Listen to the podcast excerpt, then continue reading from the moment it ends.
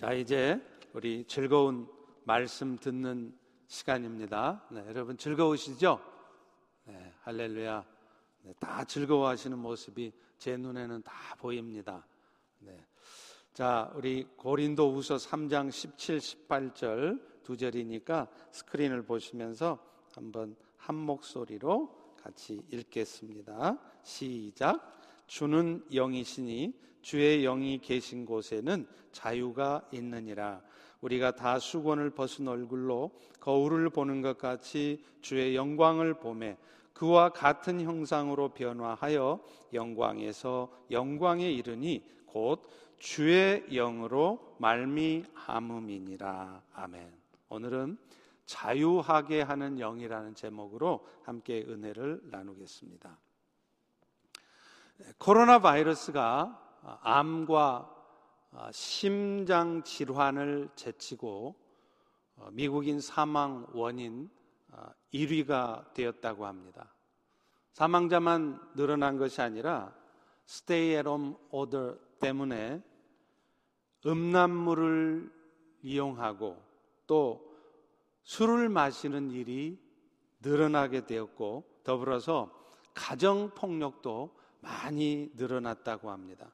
아마도 사회적 거리 두기 또 재택 근무 등으로 해서 사람들이 TV를 많이 보고 셀폰 또 컴퓨터 게임 이런 것들을 하는 시간이 늘면서 생긴 현상들이라고 생각합니다. 그런데 이런 것들은 우리들의 정신 건강을 해칠 뿐만 아니라 생체 리듬을 깨뜨려서 면역 기능을 저하시킴으로 해서 바이러스 감염 위험을 높인다고 그래요. 그래서 의학자들은 면역력을 높이기 위해서도 계속 집에만 있지 말고 아침에 일어나면 곧바로 햇볕을 쬐일 것을 권하고 있습니다. 아침 햇볕을 쬐면요, 이른바 수면 호르몬이라고 하는 멜라토닌 분비가 억제된대요. 그게 억제가 되었다가 밤이 되면 오히려 더 많이 분비가 되어서 숙면을 취할 수가 있다는 것입니다. 그런데 사실 이런 방법도 우리가 참고해야 되겠지만 보다 근본적으로 우리로 하여금 육신적으로나 혹은 정신적으로 더 건강하고 잠도 잘 자고 평안한 삶을 살게 하는 방법이 있습니다. 바로 성령의 도우심을 통해서 하나님과의 관계에 대한 확신과 믿음 가운데 살아가는 것입니다.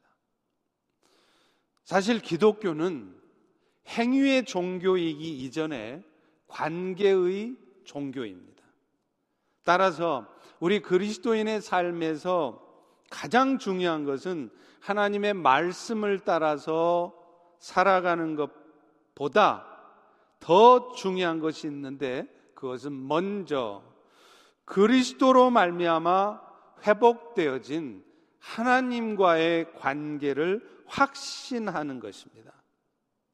그리고 그런 우리와 하나님과의 관계에 대한 믿음과 확신은 우리들로 하여금 어떤 형편에든지 자유하는 삶을 살게 한다는 거예요. 그리고 그런 자유하는 삶은 결국 우리로 하여금 오히려 더더욱 말씀을 따라 살게 만들고요.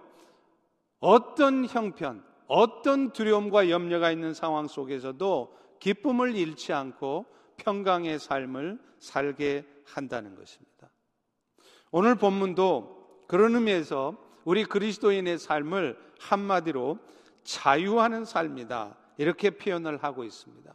우리 다시 한번 17절의 말씀을 같이 한번 읽어보겠습니다. 시작. 주의 영이 계신 곳에는 자유가 있느니라.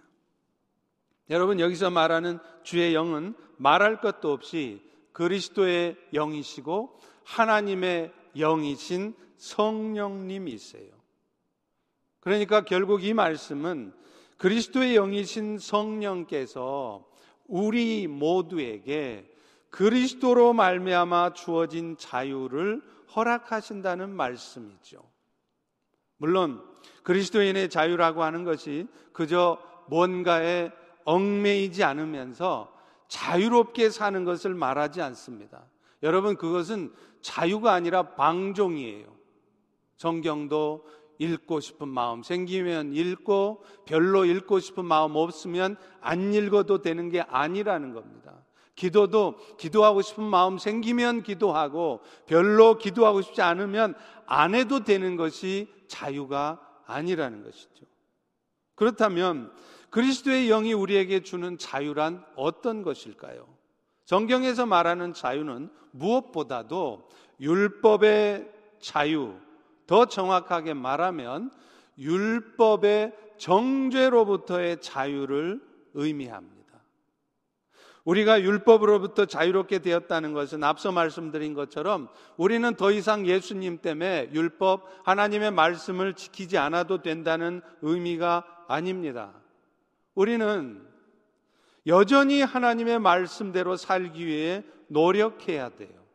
그런데도 오늘 본문에 주의 영이 우리에게 자유를 가져다 주는 말씀이 갖는 의미는 혹시 혹시 우리가 율법의 말씀을 잘 지켜 행해야 되는데 그렇게 하지 못했을지라도 우리는 예수님 때문에 더 이상 정죄 당한다거나 그 정죄의 결과 죄가 가져다 주는 사망에 이르지 않게 된다는 말인 것입니다.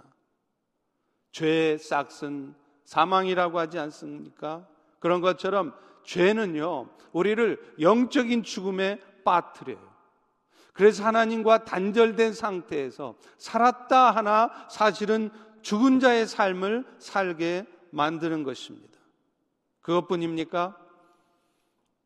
그런 영적 죽음 가운데 살다가 우리는 결국 죄 때문에, 죄 때문에 어느 순간 육적인 죽음을 당하게 돼 있어요.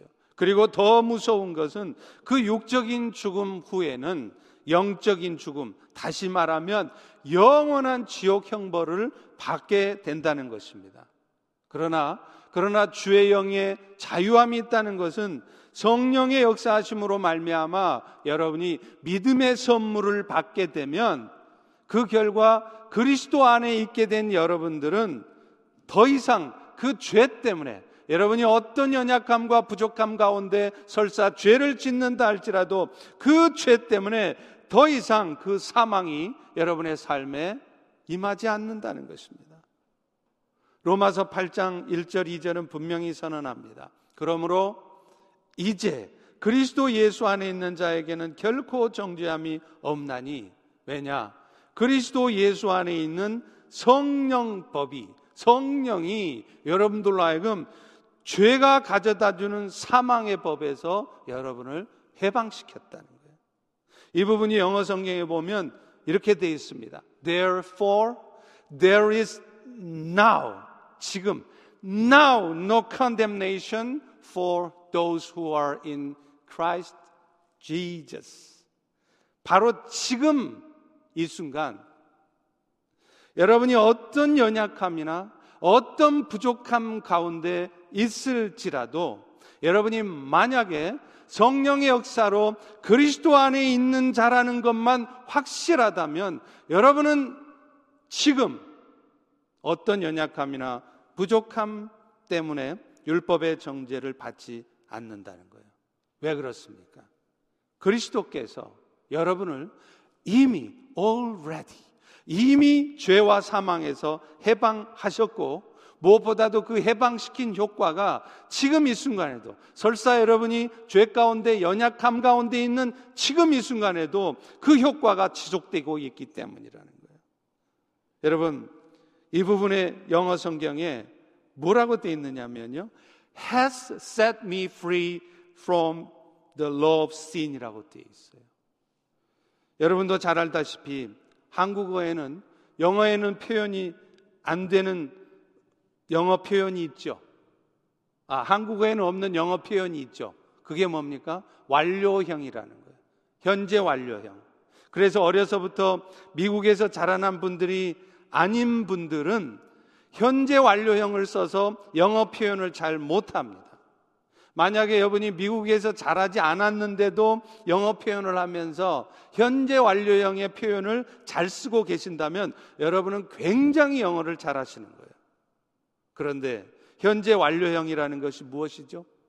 과거에 어떤 일이 일어났다면 그 일이 과거에 한 번 일어나서 끝난 것이 아니라 계속해서 현재까지 영향을 미치고 있을 때 우리는 현재 완료형을 씁니다. 그런데 비교적 원어에 충실한 번역을 한 NASB에 보면 이 부분이 그냥 set me free라고 돼 있지 않고 has set me free라고 돼 있어요. 현재 완료형으로 돼 있다는 겁니다. 무슨 말입니까? 예수 그리스도께서 여러분을 모든 정죄로부터 지난날 여러분이 예수를 믿는 그 순간 해방하셨지만 놀랍게 그 해방하신 은혜가 지금 이 순간에도 여러분이 어떤 연약함과 부족함 가운데 있어도 지금 이 순간에도 그 효과가 지속되고 있다는 것입니다. 할렐루야. 사실 우리는 예수를 믿기 전이나 믿은 후에도요, 결코 율법을 지켜 행함으로 하나님 앞에 의로운 자로 인정될 수 없어요. 그래서 로마서 3장 20절도 말씀하시지 않습니까? 그러므로 율법의 행위 갖고 하나님 앞에 의롭다 하심을 얻을 육체가 없나니 율법은 뭐하러 있느냐? 죄를 깨달을 뿐이라는 거예요. 하나님의 율법은 그 자체가 거룩하고 선한 것입니다. 그런데 안타깝게도 우리의 현실은 누구도 완전히 거룩하고 온전한 삶을 살아낼 수가 없다는 거예요. 저도 마찬가지입니다. 여러분도 마찬가지입니다. 그래서 율법이라고 하는 것은 결국 아, 내가 죄인이구나. 내가 절대로 말씀대로 살아낼 수 없구나. 그래서 우리로 하여금 죄를 깨닫게 하는 역할을 하고 그래서 그래서 결국은 우리는 예수 그리스도의 은혜 앞에 갈 수밖에 없구나. 그거를 알게 하는 역할, 그것이 하나님의 말씀이요 율법이라는 것이에요. 야고보서 2장 10절은 분명히 말씀합니다. 누구든지 온 율법을 지켜도 그 하나를 범하면 모두 범한 자가 된대요. 여러분이 100개의 말씀을 다 지켰어도 그 중에 딱 하나, 그 중에 딱 하나, 하나만 말씀을 못 지켜도 여러분은 100개를 다 못 지킨 걸로 간주가 된다는 것입니다. 그러니 어느 누가, 저를 포함해서 이 자리에 있는 어느 누가 하나님의 말씀을 지켜 행함으로 우리가 의로운 자라고 인정을 받을 수 있겠습니까? 그리고 이런 형편은요, 안타깝게도 예수를 믿고 나서도 마찬가지입니다. 예수 믿고 나면 다른 점은 우리 안에 성령이 들어오신다는 거예요. 그런데 성령은 들어와 계시지만 안타깝게도 우리 안에 있던 죄악된 본성도 여전히 남아 있습니다. 그러다 보니까 우리는 어떤 때는 성령의 도우심을 통해서 죄를 이겨요. 그런데 여러분이 경험했다시피 성령이 분명히 여러분 안에 있으면서도 여러분은 때로 육신의 죄에 빠지기도 합니다. 그래서 그런 자신의 모습을 발견한 사도 바울도 로마서 7장 19절 20절에 이런 고백을 하잖아요. 내가 원하는 선은 행하지 않고 원하지 않는 악을 행하는구나. 내가 만일 원하지 않는 그것을 행하면 이것은 내가 아니요 내 속에 거하는 죄니라. 여기서 말하는 내 속에 거하는 죄라는 것은 바로 내 안에 있는 여전히 남아 있는 죄악된 본성, sinful nature를 말하는 것입니다. 이 말은 내가 죄를 지면 내가 지은 죄에 대한 책임이 나한테는 없다는 말이 아니에요. 내가 만약에 예수를 믿어도 성령이 있어도 여전히 죄를 범하고 있다면 그 원인이 뭐냐? 사실은 내 안에 여전히 남아있는 죄악된 본성 때문이라는 것입니다.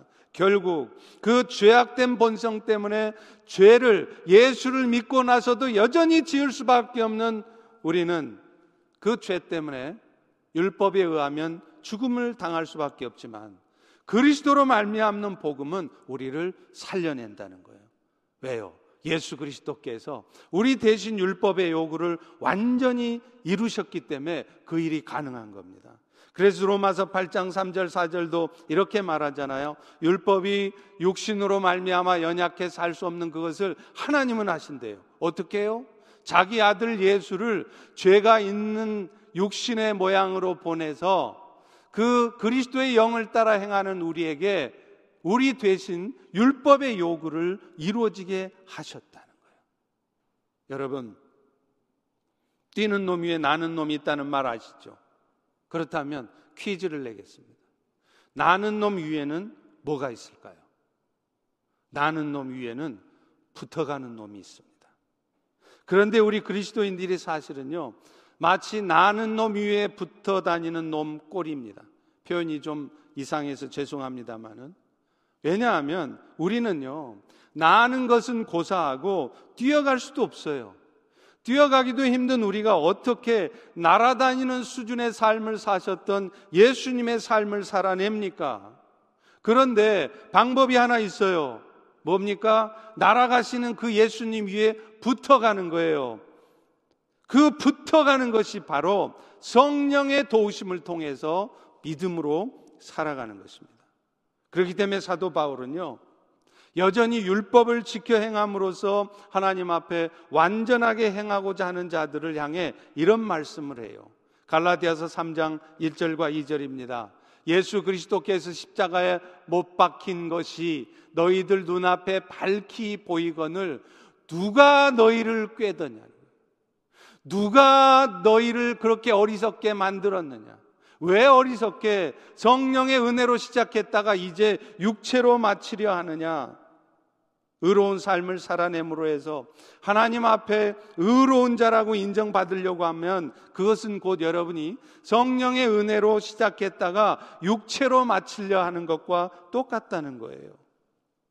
그런데 이렇게 말씀을 지켜서 행함으로 해서 자신이 하나님 앞에 의로운 것을 인정받고 확인받으려고 하는 것을 우리는 율법주의라고 말하는 것입니다. 기독교 용어 사전에 보면 율법주의를 이렇게 정의하고 있어요. 하나님의 은혜 혹은 은혜의 결과인 믿음을 통해서가 아니라 자기가 열심히 말씀을 지켜서 구원을 받겠다는 신념 책에 그게 바로 율법주의라는 거예요. 그런데 안타깝게요. 예수님 당시에 있었던 율법주의가 오늘날 새로운 율법주의, 신율법주의로 다시 태어났습니다. 그것은 구원의 시작은 하나님의 은혜로 주어지지만 우리가 은혜로 받은 이 구원을 우리가 유지하기 위해서는 열심을 다해서 하나님의 말씀을 지켜 행해야 된다는 생각이에요. 여러분, 오늘 우리 모두는 구원의 은혜를 입어서 구원받은 하나님의 자녀가 되었을지라도 여전히 하나님의 말씀을 지켜 행해야 돼요. 그런데 그렇게 해야 되는 이유는 그렇게 살 때 비로소 우리가 하나님 앞에 인정을 받게 되고 우리에게 주어졌던 구원의 은혜가 유지되기 때문이 아닙니다. 우리는 말씀대로 살든지 혹여 연약해서 말씀대로 못 살든지 어쩌면 오늘 여러분들의 모습처럼 그렇게 못 살게 된다 할지라도 우리가 은혜로 받은 구원은 그야말로 처음부터 끝까지 은혜로 주어지는 것입니다. 왜요? 이미 already 이미 우리를 죄와 사망의 법에서 해방하셨고 has set me free. 그 효과가 지금도 지속되고 있기 때문에 그래요. 다만 우리는 그 은혜를 베풀어 주신 하나님의 은혜가 합 당하기 때문에 그 은혜에 합당한 삶을 살아야 하기 때문에 말씀대로 사는 것입니다. 그리고 그리고 그렇게 말씀대로 사는 것조차도 결코 내 노력으로 내 힘으로 되는 것이 아니라 오직 성령의 도우심 속에서만 가능하기 때문인 것입니다. 그래서 오늘 본문도 그것을 말씀하고 있지 않습니까? 18절의 말씀을 다 같이 한번 읽겠습니다. 시작. 우리가 다 수건을 벗은 얼굴로 거울을 보는 것 같이 주의 영광을 보매 그와 같은 형상으로 변화하여 영광에서 영광에 이르니 곧 주의 영으로 말미암으니라.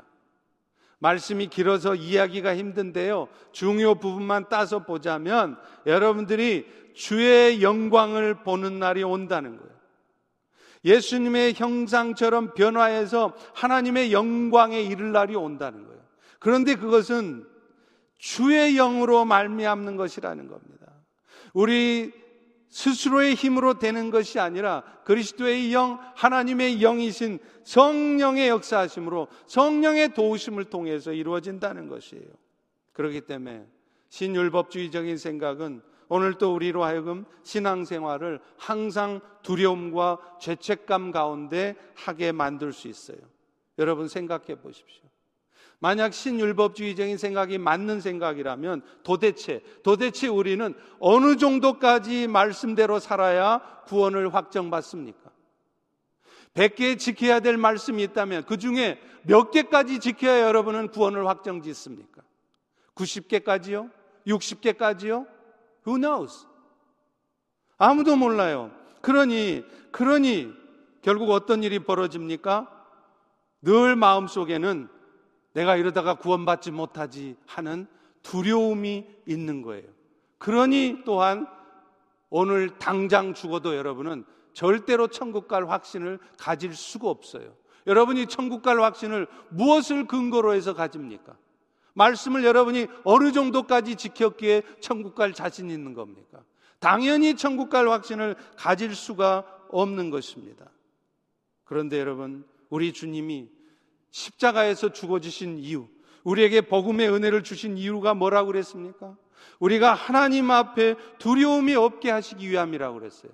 그런데 우리는 신율법주의적인 생각 가운데 신앙생활을 하면 우리는 여전히 하나님 앞에 두려움을 가진다는 거예요. 열심히 신앙생활을 하지만 여전히 하나님 앞에 인정받지 못할까봐 전전긍긍하면서 두려워하면서 신앙생활을 하는 것입니다. 그것은 여러분 십자가의 복음을 헛되게 하는 것입니다.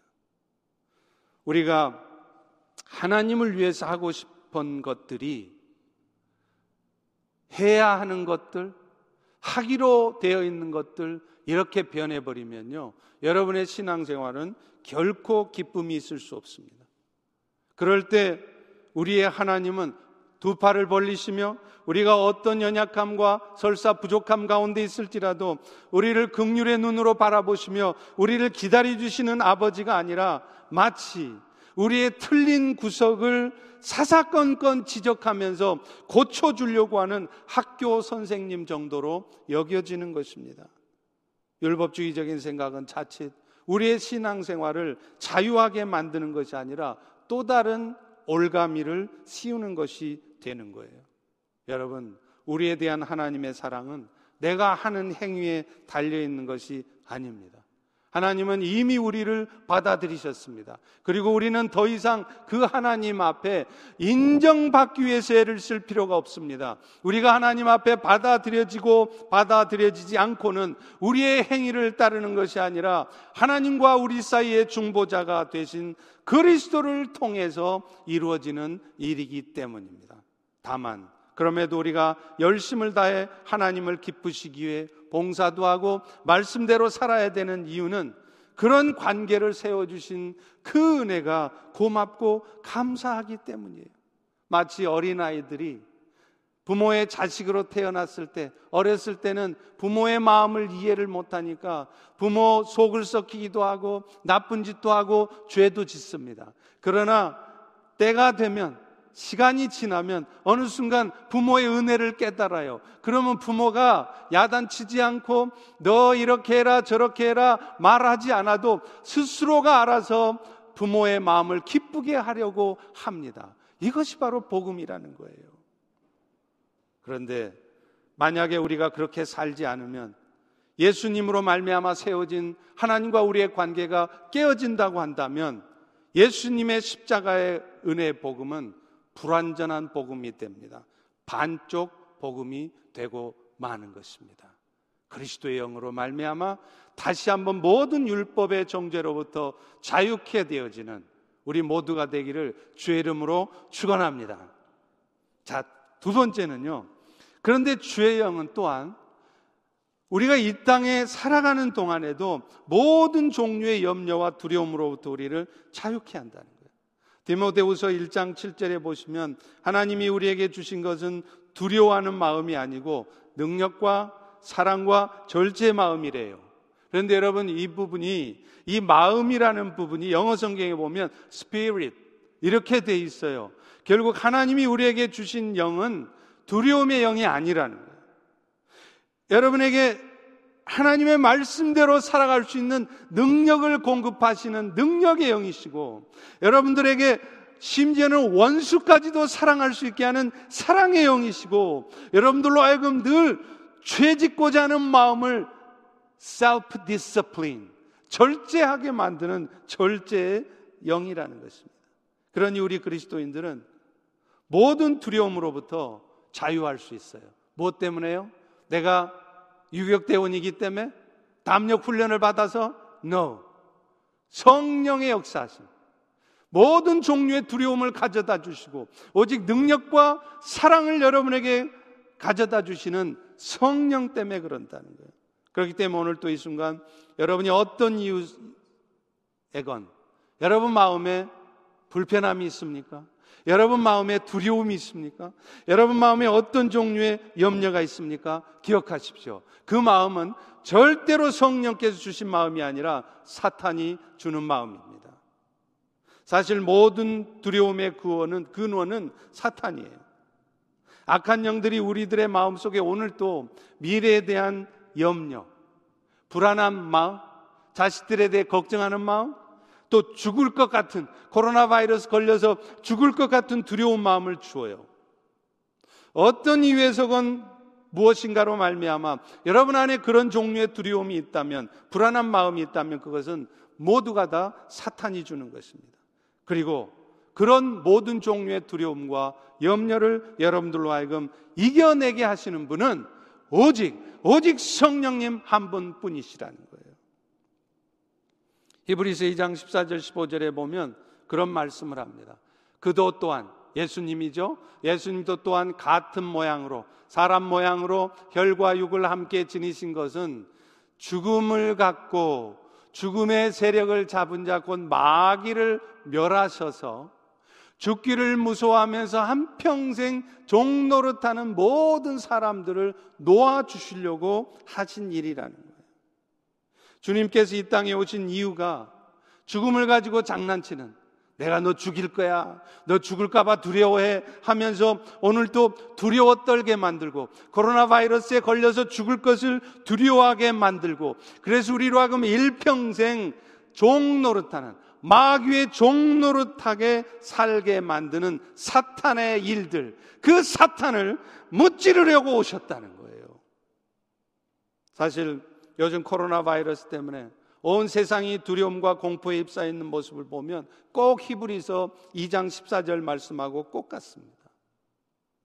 요즘 특별히 사람들, 어르신들, well-being, well-being 이런 말 참 많이 하죠.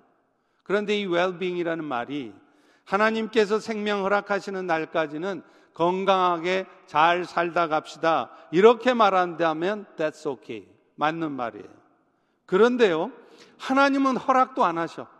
내가 90살까지 허락하실지도 않는데 내가 내 노력으로 열심히 건강 지켜서 그저 오래 살아보겠다고 한다면 그래서 맨날 하는 말이 well-being, well-being 이런 말만 하고 있다면 그것은요 사탄이 여러분을 속이려고 하는 말이 되는 것입니다. 물론 길을 쓰고 죽으려고 할 필요 없습니다.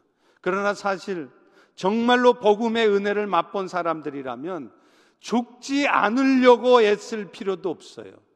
왜 그렇습니까? 생명의 주인은 하나님께 달려 있습니다. 하나님 주신 생명을 잘 관리해야 될 책임도 있지만 궁극적으로 여러분의 살고 죽는 것은 여러분에 달려 있는 것이 아니라 하나님께 달려 있다는 것입니다. 그러니 이 땅에 내가 할 일이 있으면 하나님은 살려 주십니다. 내가 이 땅에서 해야 될 일이 끝나면 나이가 젊든 나이가 많든 상관없이 가는 거예요. 분명히 그 사람이 이 땅에 살아 할 일이 있는데 지가 죽을라고 아파트 12층에서 떨어져도 이 땅에 남아 살아야 될 사람이면 11층에 있는 빨랫줄에 걸려서라도 살아난다니까요. 그래서 그래서 그 사실을 잘 알고 있었던 사도 바울은 빌립보서 1장 20절 21절에 이런 말을 합니다. 나의 간절한 기대와 소망을 따라 지금도 전과 같이 담대하기를 원하는데 뭐냐? 살든지 죽든지 내 몸에서 그리스도가 존귀하게 되기를 원하노니 내게 사는 것이 그리스도니 죽는 것도 유익함이라. 죽는 것도 무방함이라. 감옥에 갇히게 된 바울을 걱정하는 교인들에게 바울은 자신이 감옥 갇힌 거 기뻐하래요. 그것뿐입니까? 오늘 말씀처럼 자신은 사실 자기가 감옥에서 풀려나나 안 풀려나나 그거 관심 없다는 거예요. 심지어는 살든지 죽든지 그것조차 관심 없답니다. 살아도 좋고 죽어도 좋고 오직 자기를 통해서 그리스도만 존귀하게 된다면 that's okay라는 거예요. 그런 의미에서 우리 그리스도인들은 이제 well-being이라는 말보다 well-dying이라는 말을 하셔야 돼요. 멋있게 죽읍시다. 지난 주간 대장암 진단으로 많이 힘들어 하실 우리 사랑하는 고모나 집사님을 위로하러 신방을 갔습니다. 제가 갔다가 도리어 참 많은 은혜를 받고 왔어요. 육신적인 고통도 고통이지만 사형 선고와도 같은 검사 결과를 받고 마음도 많이 힘드실 것이라 예상했는데요. 가서 뵈니까 전혀 그렇지 않으신 거예요. 이제 80 가까이 살다가 때가 되어서 주님께 가는 일인데 뭐가 두렵겠느냐 하면서 오히려 나더러 걱정하지 마시래요. 다만 죽는 날까지 많이 아프지 않고 편안하게 주님 품에 안기면 좋겠다는 것입니다. 여러분, 세상 사람들은 지금도 온통 두려움에 휩싸여 있습니다. 어떻게 하면 감염되지 않을까? 어떻게 하면 죽지 않을까를 고민하는데 어떻게 죽음 앞에서 그런 평안함을 가질 수 있으셨을까요? 주의 영으로 말미암는 것입니다. 어차피 한번 사람은 다 죽는 것인데 그리스도의 부활의 은혜에 동참하게 될 우리들은 죽어도 다시 살 것을 굳게 믿기 때문입니다. 여러분 이것이 바로 우리를 자유케 하는 주의 영으로 말미암아 나타나는 복음의 능력입니다. 주의 영의 도우심 가운데 복음의 은혜로 살아가는 사람들의 모습이라는 거예요. 그것뿐입니까? 오늘날 우리가 살아가는 살아가면서 겪는 모든 종류의 고통과 어려움도 마찬가지입니다. 주의 영을 의지할 때 여러분은 그 모든 고통과 두려움으로부터 자유로워지는 거예요. 여러분이 아무리 지식이 많고 여러분이 아무리 세상 경험이 많고 돈이 많고 세상 지위가 높아도 주의 영을 의지하지 아니하면 여러분은 절대 세상으로부터 오는 고통과 두려움으로부터 자유로울 수 없습니다. 돈 많다고 평안한 거 아니에요. 건강하다고 평안한 거 아닙니다. 고린도후서 6장 1절과 2절에서 사도 바울은 이런 말을 해요. 우리가 하나님과 함께 일하는 자로서 너희를 권하는데 하나님의 은혜를 헛되이 하지 말라. 그런데 하나님의 은혜가 뭐냐? 바로 지금, 지금 주어지는 은혜이고, 바로 지금 구원의 역사가 이루어지고 있다는 것입니다. 그런데 우리는 보통 어떻게 말하죠? 지금은 은혜의 때가 아니라는 거예요. 왜요? 지금은 코로나 바이러스가 창궐하고 있고 모든 사람이 두려움과 고통 속에 있기 때문에 지금은 은혜의 때가 아니라는 겁니다. 그런데 아닙니다. 정경 말씀 틀린 것 하나도 없습니다. 바로 지금이 은혜의 때입니다. 이런 때가 아니면 우리가 언제 우리의 삶을 진지하게 돌아봅니까? 맨날 자신의 지식과 경험에 의한 판단만 하다가 당한 적이 한두 번이 아니면서도 우리는 여전히 고집스럽게 내 힘대로, 내 생각대로 살아가지 않습니까? 그런데 이런 일이 터질 때 우리는 비로소 깨닫는 거예요. 밤을 새워서 계획을 세우고 몇 달에 걸쳐서 준비해도 하나님께서 손대시면 한순간에 다 캔슬됩니다. 여러분 아세요? 오늘이 무슨 날인 줄 아십니까? 작년에 이미 이얼리 플래닝을 할 때 오늘 뭐 하려고 세웠느냐면 우리 전교인 피크닉 하려고 세웠어요. 하반기에 전교인 피크닉을 위해서 교구를 어떻게 나누고 어느 지역은 어디서 뭐 하고 계획 다 세웠습니다. 그런데 어떻게 됐습니까? 한순간에 물거품이 되는 거예요. 오늘 이것이 여러분의 삶에도 그대로 나타납니다. 그러니 깨닫는 것입니다. 정말로 하나님의 은혜로 살아야 되겠구나.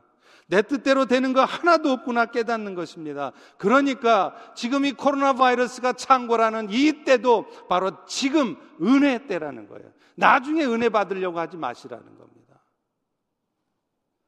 지금이 또한 구원의 때입니다. 우리는 구원의 역사도 코로나 바이러스 다 끝나고 나면 그때 거리 나가서 전도도 하고 그러면 영혼 구원이 일어날 거래요. 아닙니다. 바로 지금 이때가 구원의 때입니다. 실제로 지금 전 세계 수많은 교회들이 기도하기 시작했고요. 그것뿐입니까? 많은 사람들이 많은 사람들이 인생의 한계를 느끼며 죽게 돌아오고 있습니다. 그러니 선교도 영혼 구원하는 일도 나중에 상황 좋아지면 하는 것이 아닙니다. 사실은 하나님은 상황이 너무나 좋지 않은 지금 이 상황에서도 일하고 계시는 것입니다. 그래서 지금이 바로 구원의 때라는 것이죠. 결국 주의 영께 항상 주의 뜻을 물으며 주의 도우심을 따라 살아가는 사람은 모든 순간이 모든 삶의 현장이 은혜의 때이고 구원의 일인 것입니다. 그러니, 그러니 어떤 좋지 않은 상황 속에서도 진정으로 기뻐하고 감사할 수 있는 것입니다. 다시 말하면 진정으로 자유하는 삶을 사는 것입니다. 그리고 무엇보다도 주의 영으로 말미암아 우리의 삶에 진정한 자유가 찾아오려면 우리에게 해야 될 일이 있습니다. 그게 뭐냐면 우리의 삶을 온전히 그분에게 맡겨야 된다. 예수님은 마태복음 11장 28절에 말씀해요. 수고하고 무거운 짐진 자들아 다 내게로 와라. 내가 너희를 쉬게 하리라. 진정한 자유는 어디서 오는지 아십니까? 결국에는 결국에는 eventually 나의 모든 수고와 짐을 그분께 맡길 때 찾아와요. 다시 말하면 여러분의 인생의 미래를 여러분의 자식들의 미래를, 여러분의 건강을, 여러분의 비즈니스와 직장을 주님께 맡길 때 누려지는 것입니다. 내 인생은 내 것이라 생각하고, 심지어는 내 자식의 인생까지도 내 것이라 생각하고, 내 생각대로 이끌어 가겠다는 생각을 포기하시고, 그분께서 내 인생을 이끌어 가심을 믿고, 그분께 진정으로 맡겨드리면, 나보다 나를 더 잘 알아서 나에게 가장 좋은 곳으로 인도해 주시는 그분께 맡길 때 여러분의 심령에 지금 이 순간 자유가 찾아오는 것입니다. 그럴 때 우리는 더 이상 지치지 않습니다. 더 이상 원망이나 하고 불평이나 하며 살아가지 않습니다. 그리고 그렇게 맡기는 삶을 사는 사람들은 기도가 달라져요. 자꾸만 내가 바라고 원하는 대로 구하지 않습니다. 저도 기도를 해보니까요. 기도에 깊이 들어가면 들어갈수록 어느 순간 기도가 바뀝니다. 예수님께서 겟세만의 동산에서 하셨던 기도처럼 아버지여 나의 원대로 마옵시고 아버지 뜻대로 하옵소서. 이것이 정말로 주께 맡긴 자의 기도이고 그런 기도를 하는 사람은 바로 지금 이 순간 마음의 평안과 자유를 누리는 것입니다. 말씀을 맺겠습니다. 여러분이 너무 잘 아시는 찬송가 413장 아시죠? 내 영혼이 평안해. It is well with my soul. 이 찬양이 여러분 어떻게 지어졌는지 아세요? 오늘 좀 이따 찬양할 때 가사를 생각하시면서 한번 찬양해 보세요. 미국 시카고의 재산가였던 호레이쇼 스페포드가 시카고 대화재로 전 재산을 잃고 또 네 명의 딸마저 하루아침에 해상사고로 다 잃은 다음에 지은 노래가 바로 내 영혼이 평안합니다. 사람들은 그의 불행에 대해서 하나님께서 벌을 내리신 것이라 쑥덕거립니다. 그러나 정작 그는 내 영혼이 평안하다고 노래했습니다.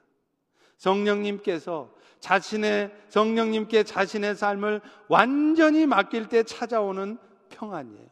오늘 우리 모두 코로나 바이러스 때문에 더 이상 염려하고 두려워하지 마십시다. 열심히 대비하고 준비해야 됩니다. 맞아요. 그러나 먼저 우리에게 필요한 것은 하나님 앞에 맡기는 거예요. 여러분 자식들의 삶도, 여러분의 코로나 바이러스 이후에 여러분의 삶도, 비즈니스도 다 맡겨 보세요. 그럴 때, 그럴 때 지금 이 순간 우리 모두에게 주의 평강이 찾아오게 되는 줄로 믿습니다. 성령의, 성령의 자유케 하는 은혜가 우리 모두에게 있기를 축원합니다. 기도합니다. 하나님, 오늘 또 이 생명의 말씀들을 통하여서 우리가 다시 한번 어떻게 어, 살아야 할지 또 어떻게 자유하며 살아야 할지를 알게 하시니 감사합니다. 오늘 시간 이 말씀을 듣고 함께 찬양하며 기도할 때 우리의 심령 속에 모든 것들을 주님께 다 맡길 때 우리의 심령 속에 자유케 하는 역사가 있게 하여 주시옵소서. 예수님 이름으로 기도합니다. 아멘. 자, 우리 어, 찬송가 413장 네. 내 평생에 가는 길 가사를 좀 특별히 생각하시면서 같이 찬양하겠습니다.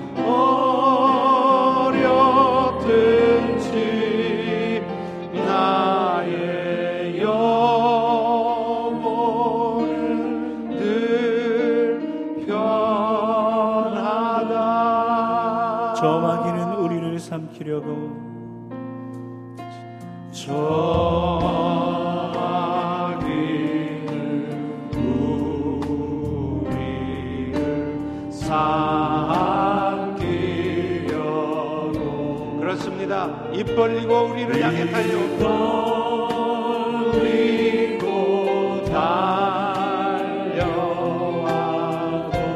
기억하십시오. 주 예수가 우리의 대장입니다. 예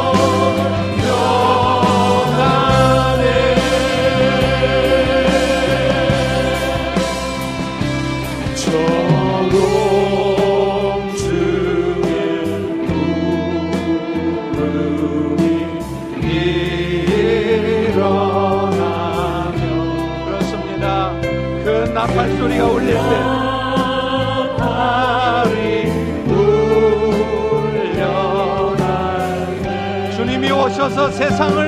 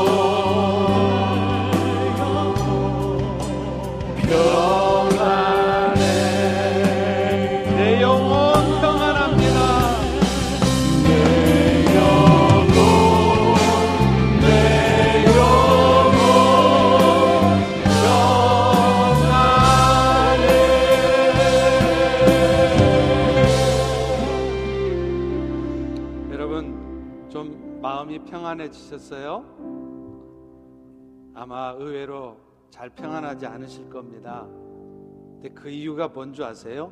저도 다 경험하고 지금도 경험하고 있는 것이지만 내 삶을 우리를 정말로 자유케 하시는 성령님께 주 예수 그리스도께 맡기지 않기 때문이에요.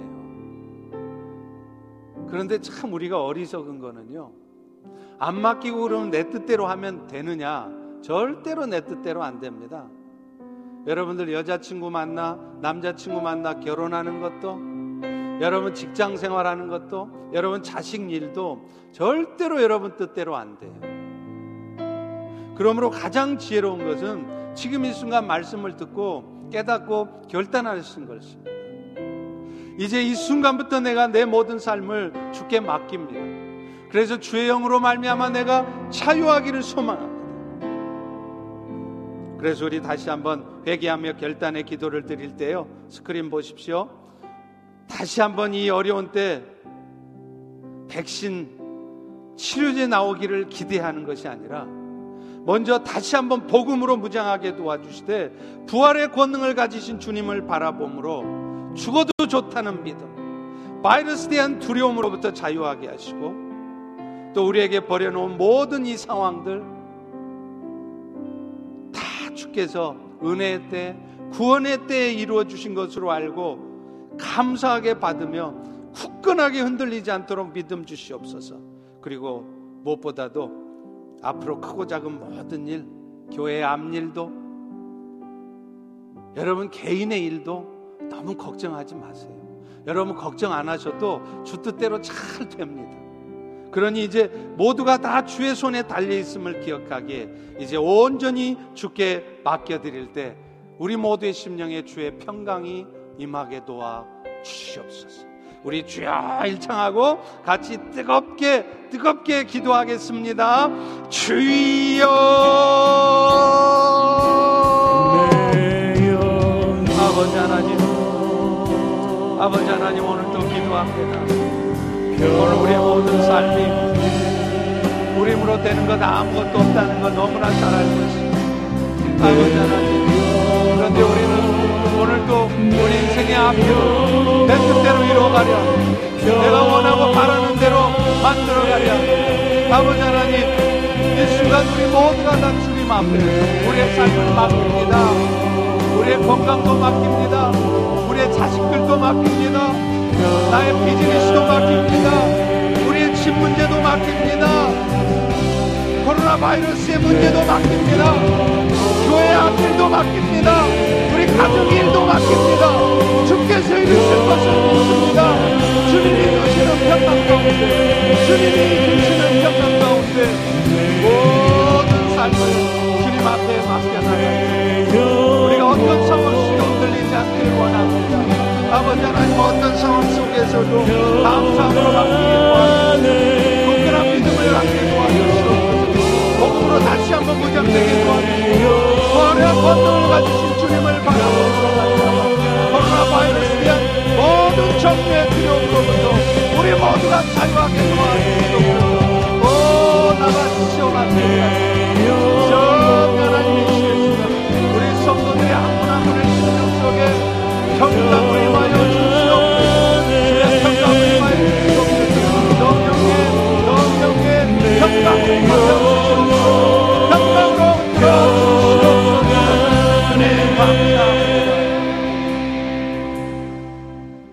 주님, 주의 영이 계신 곳에는 자유함이 있다 말씀하시고 오늘 우리의 모든 연약함과 부족함에도 불구하고 바로 지금 이 순간 우리 모두가 율법의 정죄로부터 자유케 하심을 감사합니다. 오늘도 말씀을 따라 열심히 살아가면서도 늘 두려워하며 늘 염려하며 살아가는 것이 아니라 주 예수 그리스도를 통해 주어주신 그 구원의 은혜에 대한 분명한 확신 가운데 오히려 감사하며 기뻐하며 더욱 힘써 주의 말씀을 따라 살아가는 우리가 되게 하여 주시옵소서. 아버지 하나님 또 이 순간 무엇보다도 크고 작은 우리의 모든 일들을 주 앞에 맡겨 드립니다.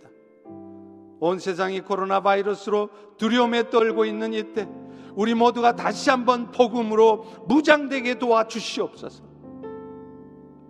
부활의 권능을 가지신 주님을 바라봄으로 말미암아 죽음을 두려워하며 위축되어 있는 것이 아니라 죽음에 대한 두려움으로부터 자유케 되어지는 우리 모두가 되게 도와주시옵소서. 하나님, 우리의 가정도 우리의 앞길도 심지어는 우리의 교회의 미래도 주께 맡겨드립니다. 노심초사 우리의 염려와 근심 때문에 모든 일들이 잘 되어지는 것이 아니라 주의 은혜로 주의 영의 역사하심으로 되는 것을 믿기에 오늘 이 순간 심령 속에 모든 종류의 염려와 두려움이 있는 자들 그 두려움으로부터 자유케 도와 주시옵소서. 나사렛 예수 그리스도의 이름으로 다시 한번 명하고 선포하노니 지금 이 순간 사랑하는 우리 펠로시 교회 성도들의 심령 속에 있는 모든 종류의 두려움과 근심과 어두운 마음들은 떠나갈 지어다. 지금 이 순간 사랑하는 우리 성도들의 심령 속에는 우리 모두를 자유케 하는 주의 평강의 은혜가 임할 지어다. 자유케 되어지는 우리를 통해 주께서 이루실 놀라운 일들을 기대합니다. 찬양합니다. 지금은 우리 주님 예수 그리스도의 은혜와 하나님 아버지의 영원하신 사랑하심과 성령님의 자유케 하시는 평안케 하시는 역사가 오늘 말씀을 듣고 다시 한번 나의 모든 삶을 가정도 교회도 비즈니스도 직장도 다 주께 맡겨드림으로 주의 평강 누리기를 소망하는 성도들 위해 영원토록 함께 하시기를 축원하옵나이다. 아멘.